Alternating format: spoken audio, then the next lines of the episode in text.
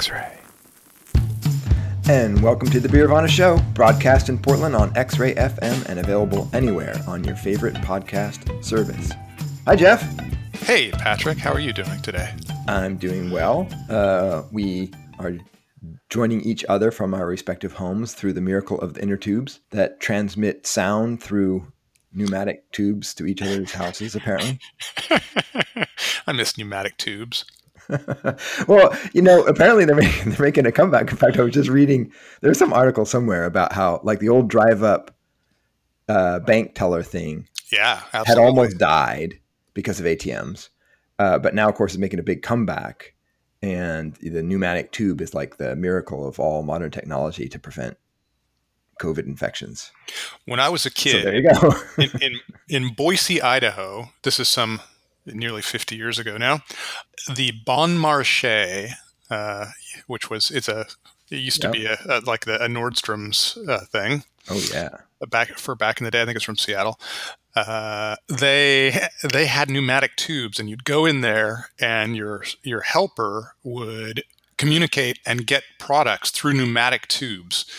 And it was like Willy Wonka. I, I love to go there because there was pneumatic tubes all over, all over the entire store. Yeah, and in fact, uh, I, it, I don't know if it was pneumatic tubes, but um, the original Nike Town uh, in downtown Portland had some kind of system like that, where you would they would like send the shoebox up through their Yeah. little tubes. I don't know if they were pneumatic or if they were mechanical or what, but uh, but whenever I think of pneumatic tubes, I think it's uh, the um, Terry Gilliam movie Brazil, isn't it? Where they have Uh, that makes sense. tubes everywhere. Yeah, That's yeah. what I always think about, and how like he keeps getting stuff keeps popping out in the pneumatic tubes in his office, and he keeps he keeps cramming them back in and sending them back, and he just can't win. It's like one of those um, Charlie Chaplin esque A, a little. moments. You might even say a little Python X esque. Yes, that's true. That's true too. Uh, anyway, so but you can tune into our other podcast today in pneumatic tube technology. we'll move on with our current podcast, which is the Beervana Show. So uh, I should introduce you. You're Jeff Alworth. Uh, you write a lot about beer, um, including a few books. The Beer Bible is one. The Widmer Way is another. Secrets of the Master Brewers is the third. I always add that in there, even though I never have it in the script, because it's my I, you know. Oh, thank you. I appreciate that, and I, I just you know I, I I trust that you'll you'll handle that. You're a seasoned professional at this point, and you, seasoned professional, are Mhm. Patrick Emerson, professor of economics at Oregon State University. last time I checked, Yeah. And we creep ever closer to the, the new year, uh, new academic year, which will be interesting. But we've talked about that a lot, so I suppose we can skip that until you know more. is I'll just say one thing that we're now we're recording on uh, first week of August, and I just saw in the paper that some some students are returning to campus now. Mm. Uh, we have the luxury of waiting because we're on quarters, so we don't start till the end of September. So that gives us an extra month of sort of waiting and seeing. But so far, as far as I know, we're we're still going to do it. All so- systems go. Bring bring students back to campus. I was just in Sunriver, Oh, right. Ore- Oregon. I'd never been there before. Central Oregon, the high desert, Uh huh. reminding, reminding me of being back in Denver, where where I lived for six years. But it's appropriate for today's topic because it was hot, it was dry, uh, it was lovely. There was floating on the river. The Deschutes floats through uh, Sunriver. We had a nice day floating on the river Oh, cool. uh, which uh, begs, of course, uh, these hot, dry days after a nice river float. You want a nice summer beer. I mean, I want a nice summer beer on the river, but I don't know. Uh, I don't. I don't know what kind of game you were playing there. Maybe had children and so so on there. So perhaps so, uh, no, yeah, this was a, a pretty active actual river adventure because there were um, six 14 year old boys in one raft and four adults in another raft. Those two rafts were engaged in a pretty much nonstop battle, uh, water fight the whole Uh. the whole way down. of course they were. there was collateral damage. Uh, there, it was pretty busy on the river, as you might expect in the middle of the summer. Um, that some people weren't all that excited about being being in the middle of a water fight. But there, there's one really cool family from Bend, uh, a mom, a dad, and their three kids who came and were totally into it. They they were like sparring with us all the way down the river, so it was a lot of fun. Nice. Uh, Uh, yeah, but fantastic. not there wasn't there wasn't a chance to sort of sit back, relax, and and enjoy a beer until we got back. I gotcha. But anyway, that was my really clever transition to the the topic of today's pod. Oh well, do tell. I know, wasn't that nice? So, uh, as you write, the long warm days of summer are upon us. This is true, uh, which means it's time. In fact, not only the long warm, but the long super hot days have finally descended in to Oregon.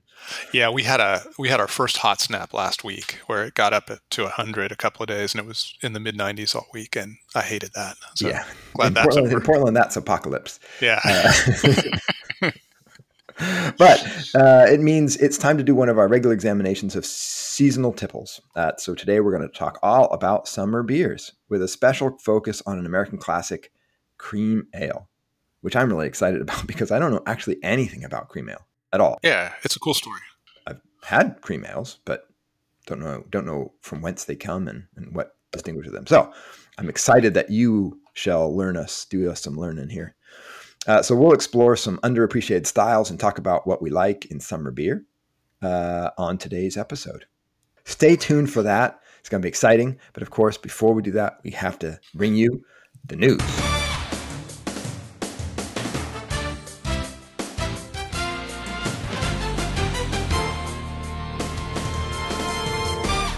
We are starting to get some numbers from large breweries, and they're not especially good. In the US, AB InBev was down 6% for the second quarter. That is due to loss of draft sales, however. Mm, uh, yeah. yeah. Off premise sales were up across the board, including 3 per, 3.3% growth of Bud Light, which has been shrinking for really for years. Mm-hmm. Um, uh, but overall, draft sales were down enough that the company was down overall. And in addition, in the second quarter, Molson Coors was down nearly 8%. Wow.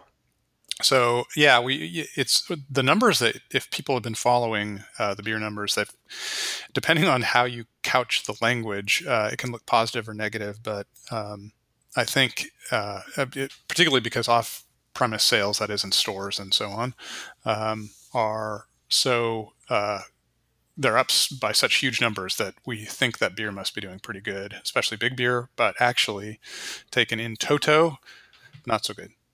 Yeah, it's funny because I, I, I know that the actual numbers kind of belie this, but just you know my casual impression is that the uh, but probably because I'm here in Portland, Oregon, where almost all draft is craft. but I always think of uh, macro as uh, mostly packaged, you know, off-premise sales but they actually they actually do serve a lot on draft. yeah, I think that's right. I think uh, who, they, knew? who yeah. knew? the rest of the world they actually drink this stuff on draft.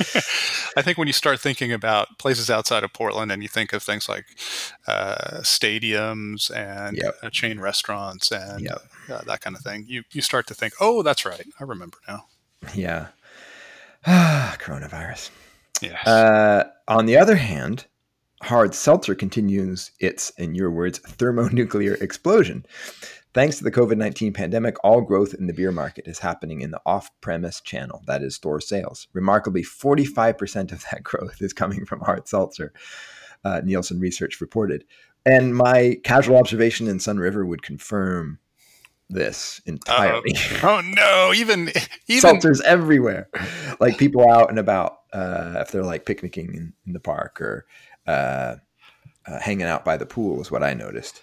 Uh, people sort of doing um, social distancing by the uh, long story, but uh, uh, my lovely wife and I took off for a couple extra days in Sisters, Oregon, and went to this little inn that's kind of like a low rent resort it's got a pool in the middle. And what I noticed that lots of families were getting these rooms that opened up onto this lawn. So you have this sort of sliding door, and they were kind of in adjacent rooms, but then able to to socialize outside, which I thought was pretty clever. They mm-hmm. obviously figured this out. Anyway, that's where I noticed lots and lots of seltzer. By the way, and that's that's in Sunriver, which is uh, hop, skip, and a jump from Bend, which is one of the beeriest places on the planet. So, boy, oh boy. Yeah, well, this is actually in Sisters, but also hop, skip, and a jump from Bend. Right. Sorry, missed that. Yeah. Uh, yeah. So so uh, the seltzer the seltzer boom continues. Ooh, yeah. Yeah, and this is you know this is like on the afternoon. Speaking of summer summer quenchers, uh, you know, an afternoon when it's 100 degrees and seltzers, I think, are appealing for that too. Yeah, I, and that's that's clearly a big deal, especially uh, in you know it, it's an off-premise package that's uh, especially appropriate for that. You take your seltzers out, and they're sort of quenching in a hot day. So I, I get why it's happening. It's just I still say uh, it's not going to last. uh, I've been through this before. I've been through the Bartles and James. I've been through the Zima. I've been, what else have I been through? I've been through the Chelada or whatever it is. yeah, it's Chelada. Yeah, I don't not know. gonna last. No way. I'm an old cranky old man. No way it's gonna last.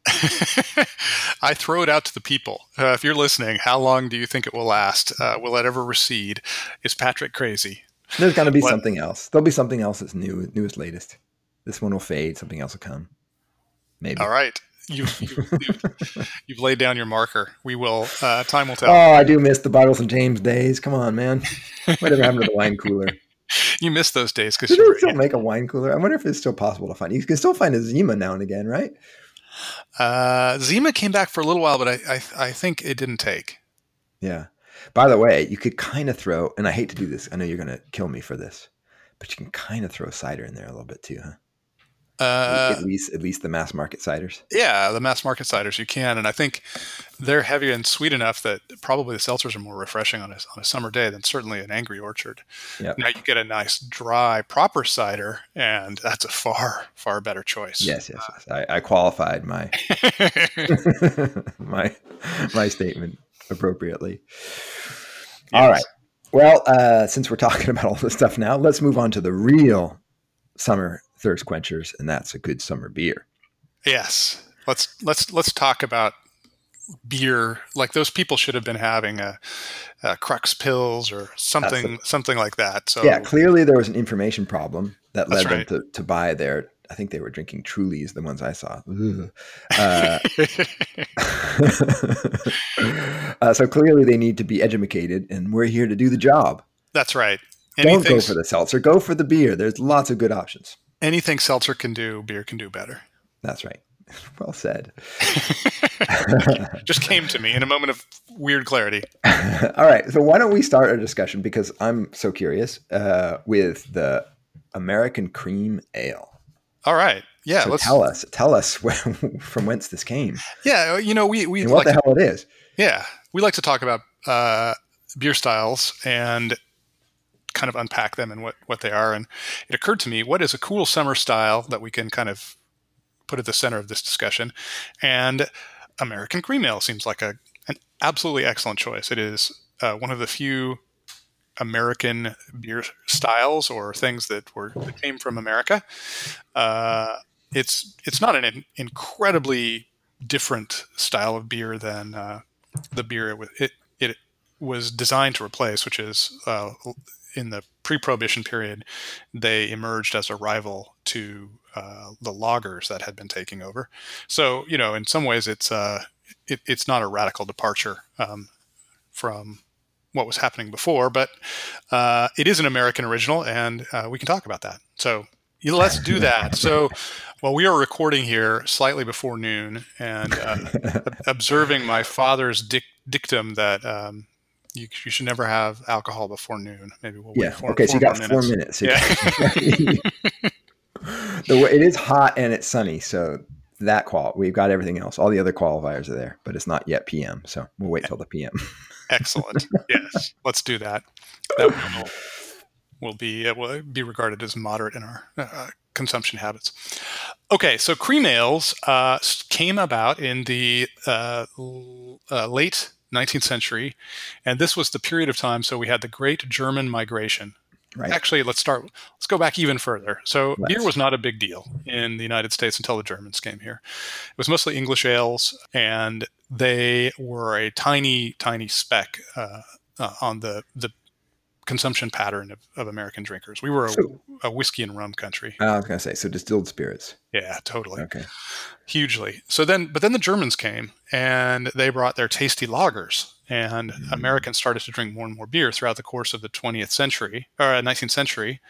And toward the end, the Germans had uh, the German American brewers had also been influenced by that uh, that new sexy pale uh, lager they were making in Bohemia, hmm and so they had started to make uh, their own pale lagers, and these were just like they were everywhere, incredibly popular.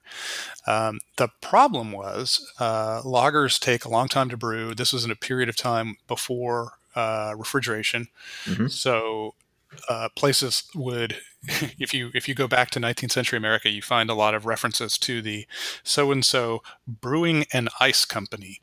Uh, because these like the, like in Wisconsin, for example, which had a, a, million breweries, they would be located where they could go get ice, and they would throw them in warehouses or sometimes in caves, uh, where they would uh, be all summer, and they would actually sell that ice, uh, but they would use the ice also to lager their beer. Right. Uh, but it was you know slow and expensive, and you had to you had to have lakes that you could chop ice out of and put them in caves over uh, over the summer. So it was kind of a pain in the ass to be yeah, pedantic, we call this uh, economies of scope in economics. Ooh, do please expand. Oh, just the just the point that uh, selling ice and making lagers at the same time uh, is efficient because you can use the ice to lager your beer, and then you've got ice because you're lagering your beer, so you can sell it. So, I see. Economies of scale is all about size, and scope is about these kinds of these kinds of uh, complementarities and inputs. Nice. Yes, I think you've talked about that before, but you have to keep. so there you go. Your little, your little uh, online education moment to, right. to, get a taste of what the undergrads are in for this year. Every six months or so, you're going to have to remind me about that because I'll forget it in the intervening period, and it'll all be new and exciting to me. Oh my god!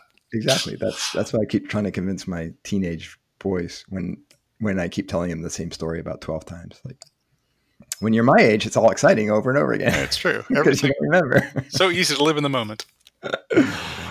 so, anywho, uh, to get back to cream ales, the story picks up here where uh, uh, brewers were thinking, you know, it would be cool to make beer that uh, was as popular as these lagers, but was a lot cheaper and quicker to make. Yes. And so they began to tinker with using ales, uh, ale yeast, to make them quickly and uh, put them out uh, as quickly as possible. So, uh, cream ale emerged. Um, and I'm going to read you a quote from uh, kind of a famous book that was published around the turn of the 20th century, then around 1900, uh, by Wahl and Henius, who are these beer science expert guys who put out handbooks and um, th- did a lot of research uh, about brewing at the time. And they were describing various the various beer styles that were available around the country and how they were made, or I'm sorry, around the world and how they were made. And when we got to America, they described uh, the uh, these ales that were popping up to replace lagers or to try to make lagers more cheaply. They write. Mm-hmm. Cream, lively, or present use ale takes the place of English mild ale, and more recently, the American ale brewers are equipping their plants with refrigerating machines to brew a beer, brilliant or sparkling ale, that combines the property of a lager beer and ale, i.e., sparkling brilliant beer, with an ale taste and aroma. Hmm. So that was how they described it, and they went on to uh, describe how the beer was made. Um, they you had a grist of about 30% corn and this was typical because american barley was very high in protein and it made it mm. look pretty chunky if you didn't cut it. And the lager makers also were doing that.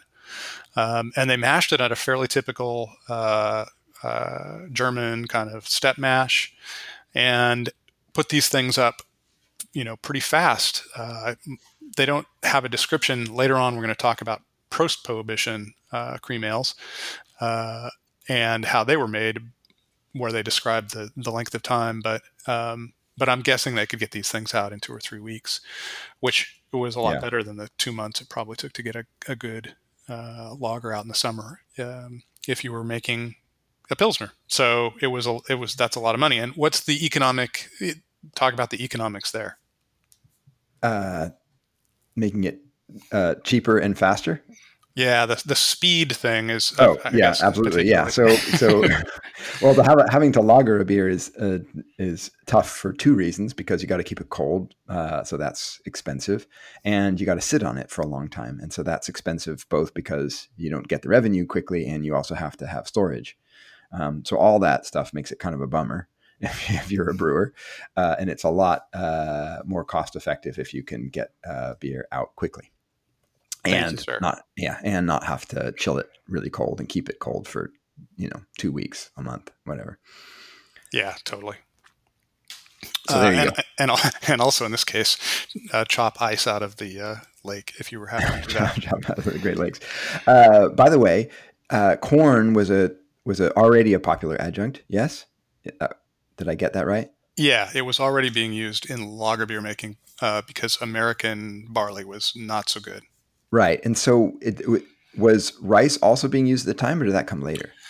Rice was being used, but basically by one company, the Anheuser Busch company of St. Louis, really? Missouri. Yeah, Oh. they were the they were the one they were the one company that was really all in for rice. Other people were using corn. Oh, interesting. Yeah, it kind of makes sense because you know corn is the native uh, American grain. It's a, broadly available, and uh, Yeah, and grown much more commonly, especially I was going to say in, in in places like Missouri. So that's funny that. Uh, yeah, that's right. There's a lot of this brewing was happening in the Midwest, and corn. You know, we know we, we know about corn in the Midwest. yeah, and so I'm, it's it's curious that uh, Anheuser Busch went for rice. Indeed. Okay, so it's 12:04. I'm going in for my beer. Good. We made You're far. I Yeah. need to. Let the Uh, record show that it is officially 12:04 p.m. that's right. Uh, I need to wet my whistle before we continue on with the uh, the cream ale tale. And in fact, um, I may I may uh, break off and have a little general chat here while I have this beer before I return to the thrilling conclusion of our cream ale story. All right, so you haven't told me what you're having, so tell me what. Can you hear the pour? Yes, I can. That comes comes through quite well. Thank you. Without without Edwina, it's challenging to. Yeah, we don't get quite the sparkle from Edwina. We don't get the little effervescent bubble pops, but Well, we have in the Northwest a tradition, a weird tradition actually, of making fa- fairly traditional kolsches. Uh, And I think I think this is one of our uh, best summer styles. I think uh, they they they are light. This thing is four point eight percent. Um, very crisp, very clean, dry, but they have a little bit of the complexity of the fruity esters that uh, enliven the, the palate. So they're they you get all the crispness and dryness you want, but you get a little bit more fuller body and fuller flavor. Sort of related to cream ales, as we'll learn in a while. And this one comes from 5440 Brewing. Oh, Um, yeah. yeah, my friend uh, Bolt Minister is the brewer there. He founded this. He bounced around at a lot of different breweries, and everywhere he went, he made a Kolsch.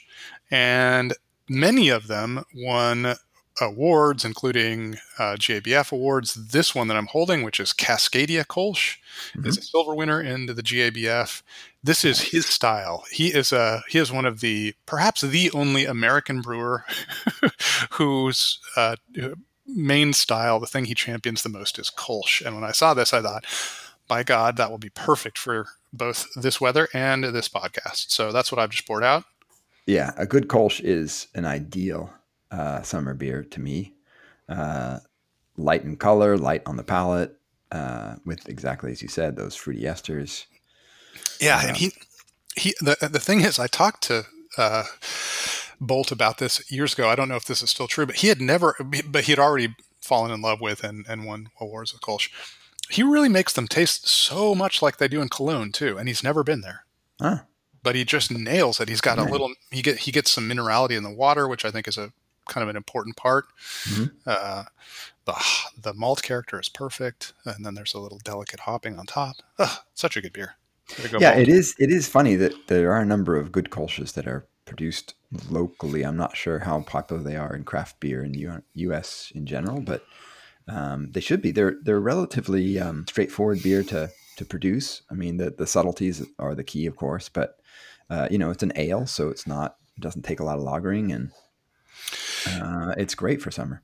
It, it is, um, as uh, the English writer Ron Pattinson always emphasizes, an obergäriges Lager beer, which is which is to say, which is to say uh, it's a lagered ale. So after it's made, they do lager it, and I don't know how long Americans lager their beer. Probably not for a month. Um, I don't know that it's necessary to go Oops. to deep lagering, but Yeah. it does smooth it out and give it a little bit more lager-like character. Ah, maybe that's the problem with my homebrew Kolsch then. By the way, every time I say anything in, uh, yeah, it could be. Sorry, uh, but every time I say anything in German now in my my comic, like uh, Hollywood German, I I realize that Alan Taylor is going to hear this and his kids are going to laugh at me. So yeah, yeah. Hi, kids in the back seat. yeah, that's now I'm now I'm feeling embarrassed. Yeah, don't distract your dad. He's driving. uh, yes. But the one thing, I mean, I took, you know, I'm practically fluent in German because I took two years of high school German when I was well, a freshman, freshman, sophomore at Madison West High School, Madison, Wisconsin. and I remember absolutely nothing, of course. The one thing that I thought was great about German is that it's uh, generally in English, you can just basically read it phonetically. Like the word as written is pretty much the way it is pronounced. So if you do your, your very best to, to read and, and pronounce it the way it seems, it's probably pretty close.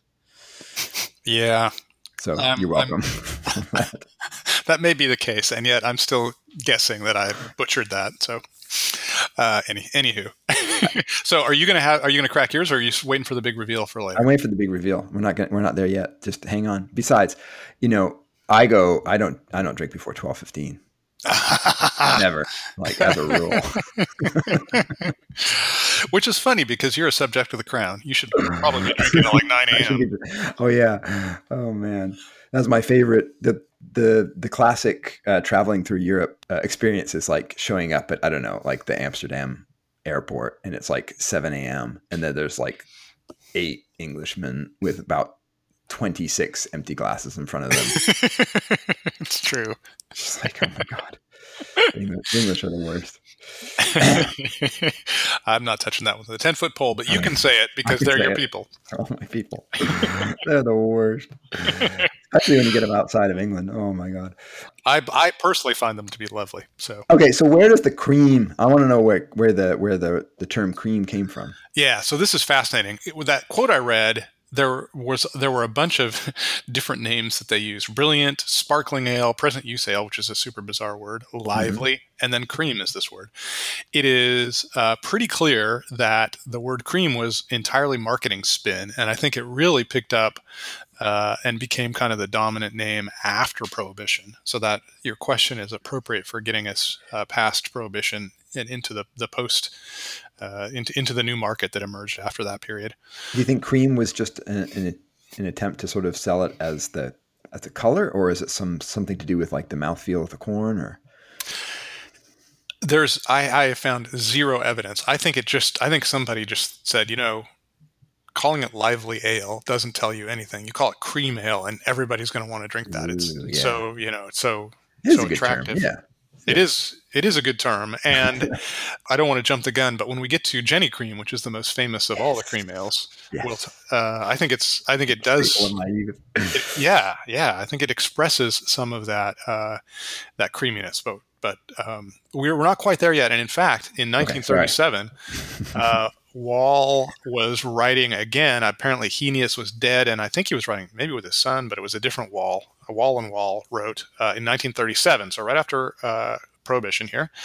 Uh, he wrote this about the cream ales that were being brewed at that time, that they were quite lively, clear, sparkling, and quite pale, but they had changed a little bit. Whereas before they were fairly weak beers, um, you know, around uh, 5%. Now they were uh, 5% by weight, which is 6%, 6.3% by volume. Uh, was kind of ah. typical. So they were they'd become stronger, and then yeah, they were packing kind of a wallop then. Uh, he added, and this I found super fascinating because I don't think this continued, but for this brief moment, it was uh, how he described it. Usually, the finished ales are dry hopped. That is, oh my hops. goodness, I know, right? Fresh hops of good quality are added to the storage tank. He's writing this in 1937. Yeah, wow. I know. So somebody was making. Uh, he was writing about the beers that were being made, um, and somebody was making it that way. And I think, based on uh, my research at the time, he might have been pointing to McSorley's. So fame, the McSorley's Old Ale House in downtown Manhattan. Uh, I think what is that in like the East Village somewhere down there. Um, has always made their always had their own beer, and there was a brewery called Fidelio that was making their uh, beer at the time, uh-huh. and it was a 6.3% cream ale. Uh, and so I'm thinking maybe that was one of the key beers that Wahl was looking at when he wrote that. Um, this this was uh, in that post-prohibition period. Also, it had become, and this is I think one of the, the cooler things about cream ale. It had become more or less a regional phenomenon. There was one brewery in Cincinnati called uh, Schoenling, which made Little Kings, which was kind of a famous cream ale. That was uh-huh. the only one outside the uh, the Northeast, I think, that had a high reputation. But there was Utica Club and Schaefer, and later there would be Narragansett and others. Uh, and of course, uh, uh in the 1950s, Genesee began uh, developing the cream ale that became famous. But it was really kind of a, a you know a New York Northwest, a Northeast uh, thing, which is super cool. I mean, it, it's not really like I grew up in the West Coast entirely. I had no connection to the East Coast, and I had I had never seen or heard of cream ale at all. It just didn't exist out here. Yeah, Schaefer, huh? Schaefer is the one beer to have when you're out to have some fun. Schaefer is the one beer to have when you're having more than, more than one. yeah. Sorry, I throw that in there. that is one of the finest ad campaigns of all time. oh, okay. Uh, yeah. So Genny Cream was later. Genny Cream was um, developed. They Genny Genesee actually made a thing called light cream ale, uh, which the was not successful. This was in the 30s or 40s, uh-huh. not successful, and the company basically fleshed all memory of it. There's still some uh, uh, advertisements that people have seen, so they know that it existed, but um, people at the company uh, don't know anything about it and didn't know anything about it uh, 50 years ago. Like it, they, it was not very popular. Um, but they had a, brew, a beer called 12 horse, which was sounds like it was an old English ale. You know, probably like a maybe like a strong bitter. Um, it was described as heavy, and uh, it had a, a huge. it had very passionate fans uh, who loved the beer, but there were not very many of them. So they would discontinue it, and then these fans would go crazy, and they would bring it back and discontinue it, bring it back. And finally, in the 1950s, uh, they decided that they wanted to replace it with something that would fit that niche, but but be a little bit more, you know, broadly popular. So Clarence uh, Geminn, who was the brewer at the time, developed. He he. I think he must have seen that light cream ale and, and went back and thought, what we should do is do a cream ale, and uh, he created a recipe which has been shrouded in secrecy since then. Basically, uh, I talked to the brewery uh, a few years ago for a piece I wrote, and um, even uh, Michael Jackson. Uh, in in an early book, I, I, always like to go back to my early like 1970s and 80s era Michael Jacksons to see what he was writing about breweries. Uh-huh. Even in even in that stuff, he said uh, that Genesee was a notably secretive company and that they wouldn't tell him anything about how they made uh, Genny Cream. Um, but there's a writer, uh, a guy who has a column under the name Joe Sixpack uh, for the Philadelphia Inquirer and has had forever. Uh, and in 20, 2009, he kind of found, he, he got uh, Clarence, the guy who developed this beer, uh, mm-hmm. to uh, go on the record, and he wrote, um, but, but, but he Clarence Geminn again acknowledged that it's essentially a blend of that old twelve horse and the brewery's lager Genesee beer. Uh-huh. so it's a it's a blend, which is interesting because when you taste it, and ha- ha- have you had this beer recently? No, no, not for like 20 years. yeah, I was shocked. So when I wrote this piece uh, for about Genesee, I don't know, three or four years ago, I I had to try to find. It. I was really delighted to learn that it actually made it out to Oregon, and I did a I did a, a, search on their website where they have where they tell you where it is, and I found a bodega out in far northeast Portland. I went to this bodega and they had like a quart size can, a, a giant one, and it's everybody will recognize the the iconic green can it comes in. And I brought it home, and I think I'd had it before, but it had again hadn't been years, same as you. And I poured it out. I was really shocked at how much character it had. It smelled like an English ale. It just this the yeast wafting off of it was really uh, quite characterful, and uh, and it has this lush uh, creaminess to it. It's a you know I mean it's definitely a mass market kind of not a lager, but in that category. But I think it would not shock people who like Budweiser. And yet, if you taste it with your beer geek hat on, it's shocking how much character it has. It's really, really an amazing beer. Uh, I'll have to go try to seek it out. It's not going to be easy, as well, you just identified. There's a bod- there's a bodega in Northeast Portland. I'll point you to. All right, you'll have to. Yeah, you have to hook me up. Uh, yeah, no, I re- literally haven't had this in decades, so um, it would be very interesting to taste now. Yeah, I think I think it's a cool. I think it's a really cool beer, and uh, I love the idea of blending lager and ale. Um, I think that may actually be. I think some people might think that that's a compromise or cutting or you know cutting a beer with a cheap lager or something like that. But I think it actually allows you to get a real full. I think what what in the, the case of Genny Cream, I think what they're getting is this really full ale character, like all the the character of an ale, but then uh-huh. um, but softening it and making it a little drier and crisper with the lager. Uh, another, you know, you we're going to talk maybe about radlers here in a minute, um, uh, which do the same thing. You know, you you get the benefit of, uh, of one kind of beer with with a different substance. We don't really see that much uh, blending of bif- different beer styles, but there's really no reason we we shouldn't. And and there's uh, you know that pro that in England that was really common. Uh, you know, uh, up until hundred years ago, that was super common. So. Uh, yeah, it's a really good point. Nothing, that. nothing wrong right. yeah, you know, it's a good point. I have nothing. Yeah, I have nothing against blending at all. And um, and you're right. I now that that hadn't really occurred to me, but now that you say it, I'm surprised we haven't seen more sort of lager ale blends. By the way, yes? I just I just finished that Cascadia Kolsch. that's how that's how a summer beer should go down, right? That, yeah. That, boom. It's you already just, starting to heat up. Yep. You just want you just want that beer to just mm, like you barely put the glass down and you think that was so tasty and so quenching you you know it's back up at your mouth you don't even notice it oh hello i'm drinking this again that yeah that's what this beer does all right well now may, maybe now we can move on to um, speaking of blends uh, radlers and shandies and what other other what other names do they go by in different parts of the world? I don't know. Yeah I um, that's good. Probably stop there. So, uh, so as as you know, and listeners might know, I'm quite fond of uh, of uh, shandies or radlers, um, where I mix uh, generally lemonade with um, often a light beer. It's very common now in uh, in Germany. I know radlers. When in, I think you told me this, radler just means bicyclist. Is that right? Yeah. So you mix. Uh, what do you mix with with your beer?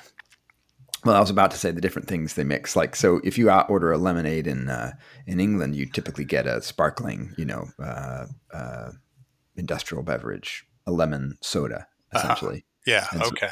So, I got you. So that, and so that's typically what you'd get if you ask for a shandy uh, nowadays. I think, at least that's been my experience in England, is you'll get some kind of uh, you'll get an ale with some uh, sparkling lemon soda. I mix it with real lemonade yeah, in Germany, it's the same thing. You get a soda, so a lemon lime soda, so like yes. a, you know a Sprite kind of thing mixed with uh, Helles or some. Sometimes I think um, they y- used to at least uh, mix them with uh, Dunkellager. And the word mm. the, the thing about bicyclist, I don't know if this this sounds like a one of those apocryphal beer stories, rom- romantic fact. Uh, but the story is that there was a bicycle event happening in Bavaria, and um, a, the brewer realized that it was too late. He realized too late that it was going to be going right by his brewery, and that many uh, his house brewery, his, his brew pub, and right. many of these bicyclists would be stopping off to have have a, a quenching beer. Uh, and so, in order to make the stocks of beer he had go further, yeah. yeah, he uh, he cut them with uh, the soda that he had, and uh, he called them Radlers. And off we are uh, to the races. Seems like one of those fake stories to me, but um, that's the story. That's okay. I know, right? It's good enough for podcasts. Uh, yeah, legends. Uh, yeah, and and uh, when I was uh, hanging out in, in Munich beer gardens, Radlers seemed to be very popular. I saw quite a few people uh, order them. This was, you know, beautiful, warm summer day, um, and as I was standing in line, probably half the people in front of me were getting Radlers. Mm-hmm. Uh, so I do it with regular lemonade, and typically what I would use is some kind of um, a light lager, uh, often a pilsner, uh, goes very well. But lately, I've been experimenting with these super citrusy, uh, super modern uh, IPAs. Um, and it's interesting because it depends on the particular flavor profile of the hops, whether it kind of really harmonizes or clashes. So I have fun right. kind of kind of experimenting. Uh, my personal favorite locally these days is the um, uh, the Phaser Hazy IPA from uh, Ecliptic. Uh-huh. Uh, I think I think pairs absolutely magically with with uh, uh, lemonade. And the reason I often do it is exactly sort of the same kind of idea, which is I like um, often do it after I've gone for a run. Um, I like to exercise sort of later in the day, and so usually like uh, after a run or some kind of exercise, it's a good. It's both kind of a good uh, rehydration drink, but also a nice a nice tipple. Uh, so today I'm going to try something different live on air, and experiment. Nice. Because my son went out to get some more lemonade. Lemonade is a big, big popular drink. That's one reason. It's always in our fridge because my kids love lemonade. And so, uh, but he, but they were sold out of lemonade, so he brought home limeade. And so I'm going to try and experiment whether you can make a radler out of limeade. I love the theatricality. Excellent work. Yes. Uh, live on air, we shall try it. But I, but I can't decide. I've got a, I've got a, a Reuben's Hazelicious, which I actually have tried with lemonade, and it's not one of those that I think goes great. So I might not do that. But I also have a Pfriem Pilsner, so I think I'm going to try just the Pilsner. Uh, I think you should try the Reubens. Really, with the lime? Yeah, mostly because I think it'll be more entertaining. That's true. It kind of doesn't matter. Like the Pilsner's not strong enough that it's really going to make a difference. Uh, it'll just be the lime's going to over it. I, am not a huge fan of limeade in general. It's a little too strong, I think. But uh-huh. here we go. All right, all right. But you called it, so we're going to do the Hazelicious. Nice. All right, here we go. So live on air, the experiment in Radlers. Well, well done, audio. Points for theatricality on that score. And what's your uh, what, what ratio have you discovered you like the best? I actually, I, well, especially with IPAs, it's about a one to one. Okay. Ratio. Uh, with Pilsner, sometimes a little less. Um, uh, more, more, beer. Yeah, more beer. A little less uh, lemonade. So here I'm gonna. In goes the. This one doesn't have any audio. Sorry, but in goes the limeade. All right, so a limeade radler. Let's try it. All right. Dun dun dun. Ooh. Mm. Uh, it's a little. I'm going to put in a little more beer though. Limeade's very strong. It overwhelms. Okay. So I'm probably now about two thirds beer and about a third limeade. It seems like it. Your your first reaction was not, not super negative. So no, actually, I think. Mm, I think that's. I think that's. I think that's fantastic. there you go. And it's funny because Hazelicious, as I said, not my, not my favorite mix with lemonade uh, because it really just depends on the, the particular citrus notes you're getting out of the hops. I'm sensing a new feature. Patrick tries a Radler concoction, and we can we can even get some uh, uh, some audio in here, like wah wah wah if it doesn't work, or ta da if it does work. I still think it's strong. Uh, by the way, I'm adding even more beer. Mm. All right, that's better. Now it's about a quarter.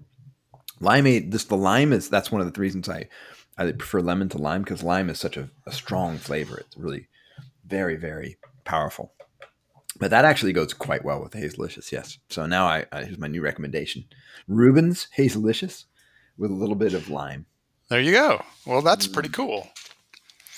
Uh, I think Ooh, that is lovely. Mm. Yeah, that's that's very cool. I think people should have fun. This is a you know beer geeks can this is summer affords beer geeks an opportunity to let their hair down and try stuff that is a little silly without any shame. So yeah don't be yeah don't be stuck up.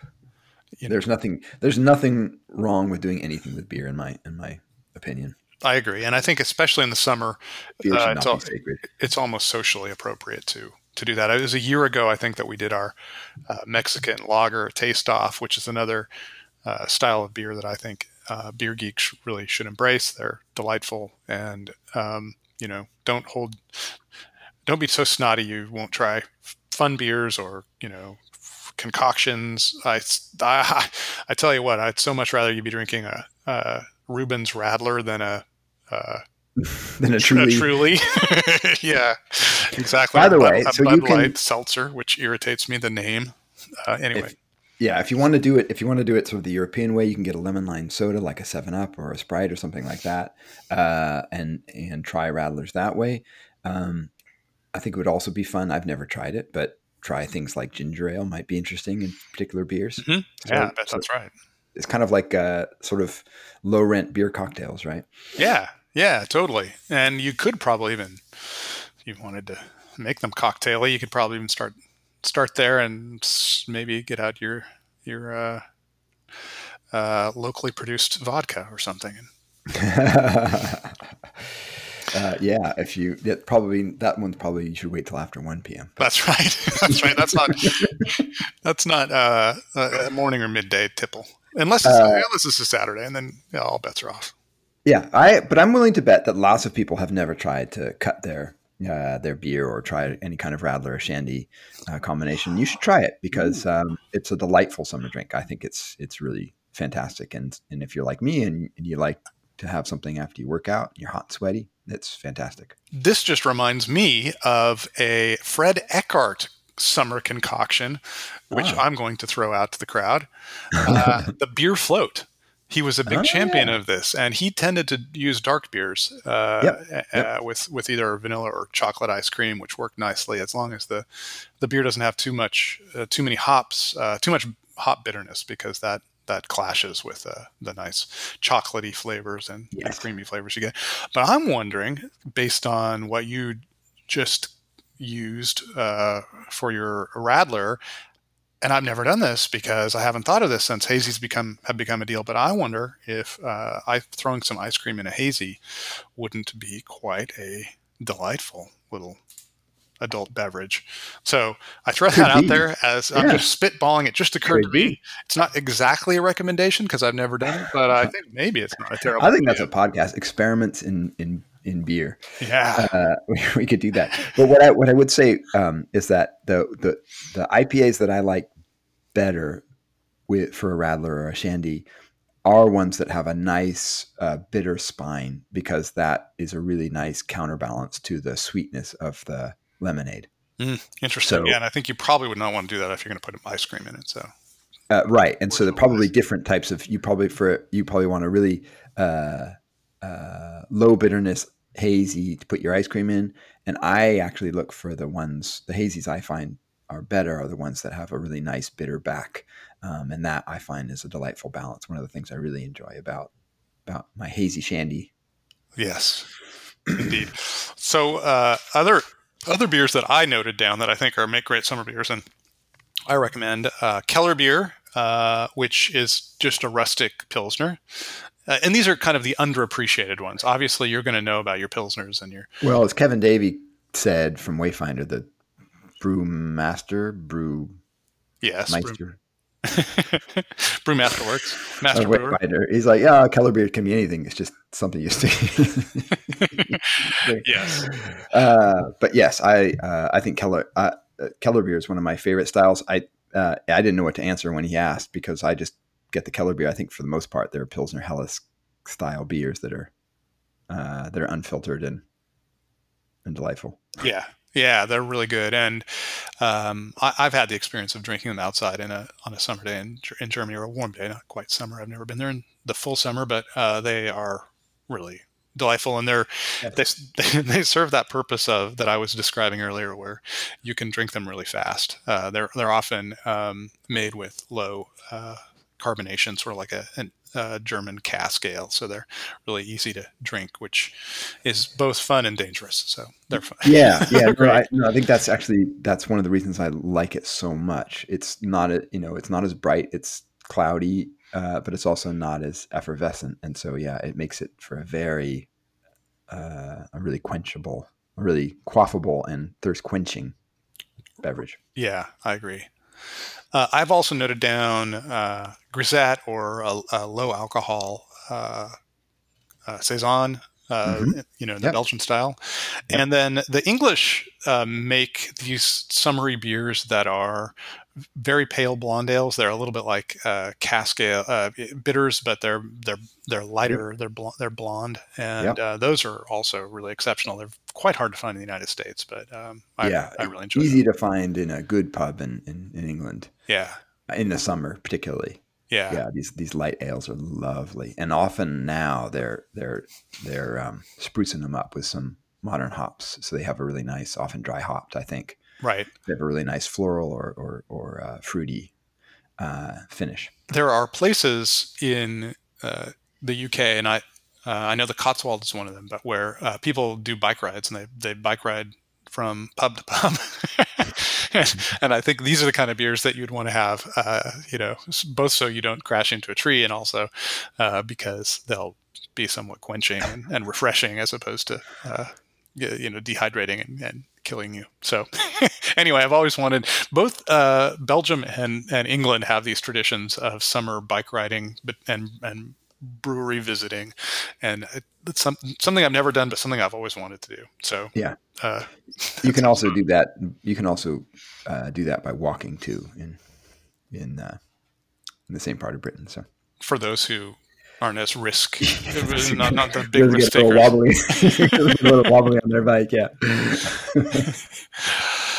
All right. Uh, well, should we move to the? Uh, we have we actually have some mailbag material here.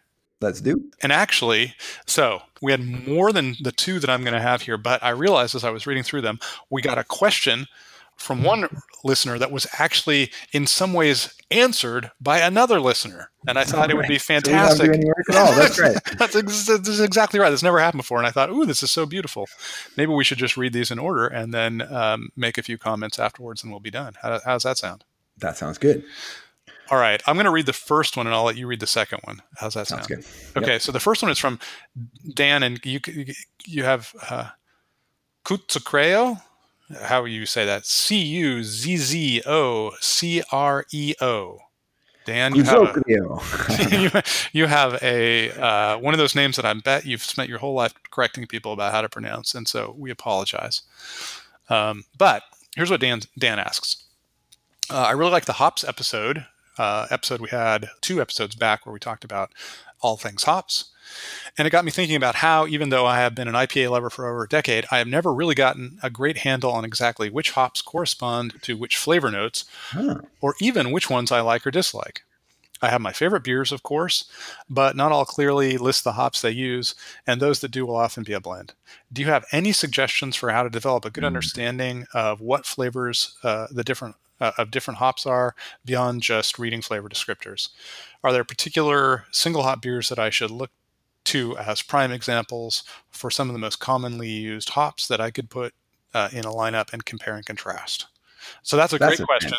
That's a fantastic question. Yes, it is, uh, and we I think can touch on it. And the, the following question does not answer it entirely, but um, but is so consonant with that that I thought we should read it first. So I'll let, I'll let you take over. This is from Thomas Horton.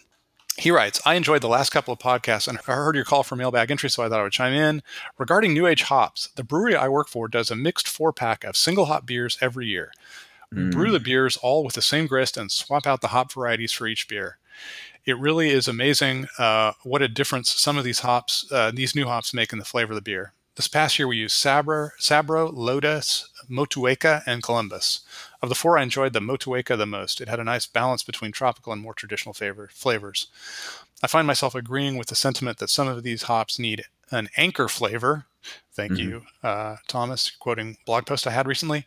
The Sabro and Lotus beers were intensely tropical and in your face, and fruity flavor and aroma almost too much for my palate. Sabro tastes like pina colada. uh, so yeah, um, that's really I think you know uh, Dan Dan asked the question: Are there single hop beers? And and I think looking for breweries that do that, we here in in Portland have referred to Vega, and actually, I think you've referred to them even today. Uh, yeah. That Ecliptic does, where they experiment with new hop varieties. Um, finding single hop varieties and and uh, tasting those is really valuable. Uh, it, it is difficult, so you kind of need to look for breweries that are calling them out. Yeah. So obviously that's the first best. And one of the things that we've done in the past as home brewers is uh, do exactly that experiment with single hop beers so we can get a sense of the hop. That's obviously the first best if you can get single hop beers. Um, there's also beers that kind of uh, might have a blend but highlight one. Mm-hmm. And yeah, it's it's impossible if they're not going to tell you what's in there. Then yeah, it's really hard to to learn. Um, but a lot of, and I think it's more and more and more common that uh, brewers will put the the hops they use on the can. They won't always necessarily tell you which one's highlighted. So I think that um, uh, sort of the the second best way is just to start paying a lot more attention to it. And when you when you have a beer, uh, read the the hop uh, content and start just sort of uh, filing that away in your memory. And then you can start sort of, you might have three different beers. They're all different blends, but they all feature Cascade, for example. And you can start noting that common note that you get. Yes. And also reading the descriptors. So, you know, if you're in Cascade, it's sort of floral, piney kind of, you know, has a very distinctive flavor once you get to know it. Um, and so by having that descriptor in your mind and then tasting a few different beers that use it, you can start to kind of identify, I think. Uh, but it takes time. Um, so I think the, the main thing to do is just try to be try to be cognizant, try to be aware, uh, um, try to be thoughtful about it. And then I think what you'll find is that even if you don't have single hop beers, over time you can start to get a sense of what each hop is doing. Um, and there are, you know, we talked about this in that hop episode. There are now, you know, probably five, six hops that are really, really, really popular um, that you'll see again and again and again and again. And so it's not that um, it won't take necessarily that long to get to get uh, a sense of what those hops are doing. Yeah, I don't have a whole lot to add there. I think that was uh, incredibly well well said, uh, Patrick. Why? Thank you. Yeah. uh, the the one thing I would I would say is you know begin to to look f- for specific unique flavors, uh, mm. and then look and see which hops are there. Even if you don't know which hops it came from, if you look for that flavor note in other beers and you start seeing the same name uh, of a hop, then you can start to dial it in. It's like okay, uh, you know, for, for, like for for example, when I when I taste uh, a, a, really uh, caraway like savory note. I know it's mosaic. Um, I've really gotten that dialed in, and I've begun to see because because of uh, uh, the Vega project that the Belma hops have this really pronounced strawberry note, and um, I, have seen it now in a couple of other beers, and so that's really clear. Uh, the, and the, the other thing is, yeah, I think Patrick's right. If you can figure out what a particular hop tastes like, like for example, Cascade is is quite common, um, and it's, it's, still such a good hop that you'll find it single hopped even when it's not named for. So, for example, uh, Sierra Nevada Pale is a Cascade hop beer. Um, once you get that that one down, then when you taste all those flavors of all those hops, you can see where the cascade is and eliminate it. You know that you know that that's not what you're tasting with these other things. So it's yeah. just a it's a process of kind of creating a map and uh, becoming more and more familiar with the different flavors that come from these different hops. So yeah, it's just pay, paying attention and kind of uh, reading reading labels. Yeah, and three things occur to me uh, really quickly. I'll go through them. One is just remember that not all hops uh, uh, hit people exactly the same. That different palates can sometimes get different uh, things out of hops. Yeah, that's true.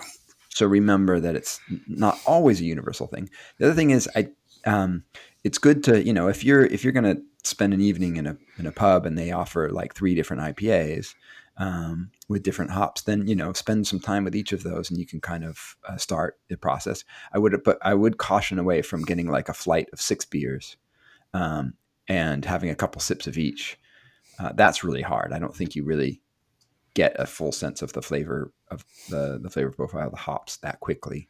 Um, and then the last thing is uh, sort of a note to you, Jeff, uh, that this is actually an interesting. That would be an interesting project to sort of come up with a set of well-known, uh, widely available beers that feature a particular hop. So if you want to know about Cascades, like you said, Sierra Nevada Pale is a great beer to have. Um, yeah, the big challenge with that is most of these new new wave hops uh, as Thomas yep. mentioned, do not taste good on their own, and so it's very difficult to find a lot of them in a single hop beer. Whereas the classic old hops, the Centennials, the Cascades, you m- more often would have found uh, single hop examples of those. So it is challenging, but you're right. I should do that. It should. It, I, I should. Yeah, I mean, even if they're not single hop beers, often a beer will sort of feature a particular, like really heavy with the Citra or really heavy with the Mosaic or that's right. And sometimes if it's just a if it's just a couple and one's very common, then that serves the purpose because yeah. you can figure out what that f- common one is and then see the character of the other one. So I like your thinking. I'll I'll I'll get on that. Yeah, it's big fun, by the way. Once you sort of start getting used to it, then you can have these games about whether you can identify what hops are in there and think if you get it right. Sometimes it's fun to have a beer before you read the hop list and then then try it. So yeah, that's true. All right, I think our work here is done. All right. So a few words going out. Please subscribe on Apple, SoundCloud, Spotify, Stitcher, or wherever you get your podcasts. And don't forget to rate us. Five stars, please. that helps other listeners find the show. We'd love to hear from you, so please send your questions or comments to jeff at beervanablog.com or on Twitter, you can find us at beervanapod. Jeff blogs at beervanablog and he tweets at beervana. And Patrick tweets at beeronomics. All right. Well, uh, I'm going to pick up my my experimental shandy here, or experimental radler. Pick your pick your term. Yep, and I've got my Cascadia Kolsch from 5440 Brewing in Washougal, Washington, just across the river. yeah, my my my, uh, my shandy is the Reuben's Hazelicious from Seattle. Oh, and, look at us, uh, all Washington today. all Washington today, uh, and a little uh, turns out Newman's own uh, virgin limeade. So here you go. All right. All right. So cheers, Jeff. Cheers, Patrick. almost simultaneous. All right. See you next week.